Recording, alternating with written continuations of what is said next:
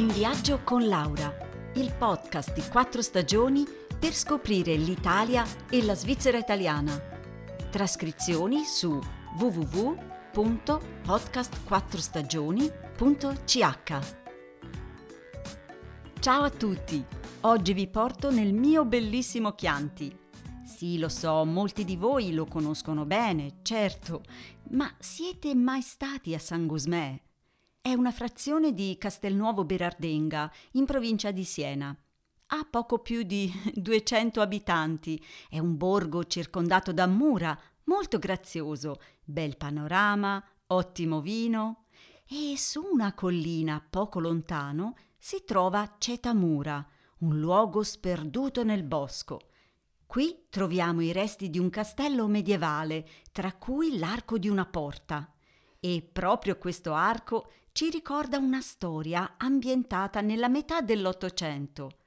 Allora, ascoltatemi bene perché è una storia molto misteriosa.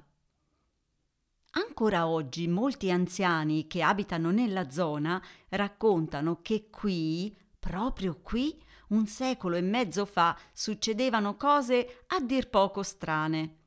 Dicono che avvenivano dei veri e propri riti magici, guidati da una donna di cui non sappiamo il nome. La chiamavano la strega di Cetamura. Era una donna bellissima e di giorno viveva una vita del tutto normale, infatti era una signora della zona, ma di notte diventava una misteriosa sacerdotessa. Sapeva preparare strane pozioni e conosceva riti e cerimonie antichi, molto simili a quelle dei Celti. In certi periodi di notte, sotto il chiarore della luna piena e delle stelle, uomini e donne completamente nudi ballavano danze sfrenate al suono della musica. E tutto avveniva proprio nella zona dove ancora si può vedere la porta del castello. Secondo i racconti di nonni e bisnonni, a questo ballo chiamato l'angelico partecipavano anche bellissime creature venute da un altro mondo. Forse esseri angelici, spiriti. Nel momento culminante di questa danza, per magia, i ballerini volavano via oltre la porta passavano oltre il buio della notte e arrivavano mm, a una specie di... Mm, come vi posso dire?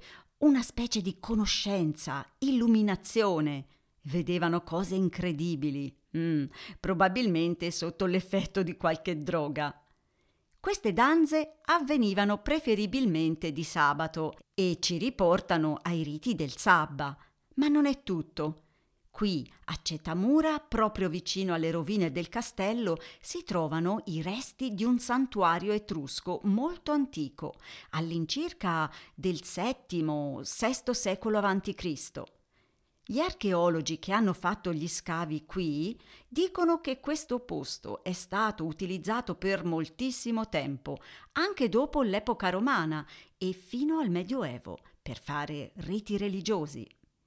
Infatti sono stati trovati molti oggetti in bronzo, statuette, monete, ceramiche di periodi diversi.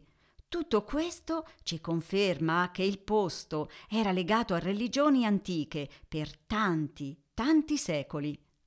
Cetamura è quindi da tempi lontanissimi un luogo sacro e, perché no, ancora oggi pieno di fascino e di mistero. Sì, il Chianti è davvero un posto magico. Buon viaggio da Laura e a presto!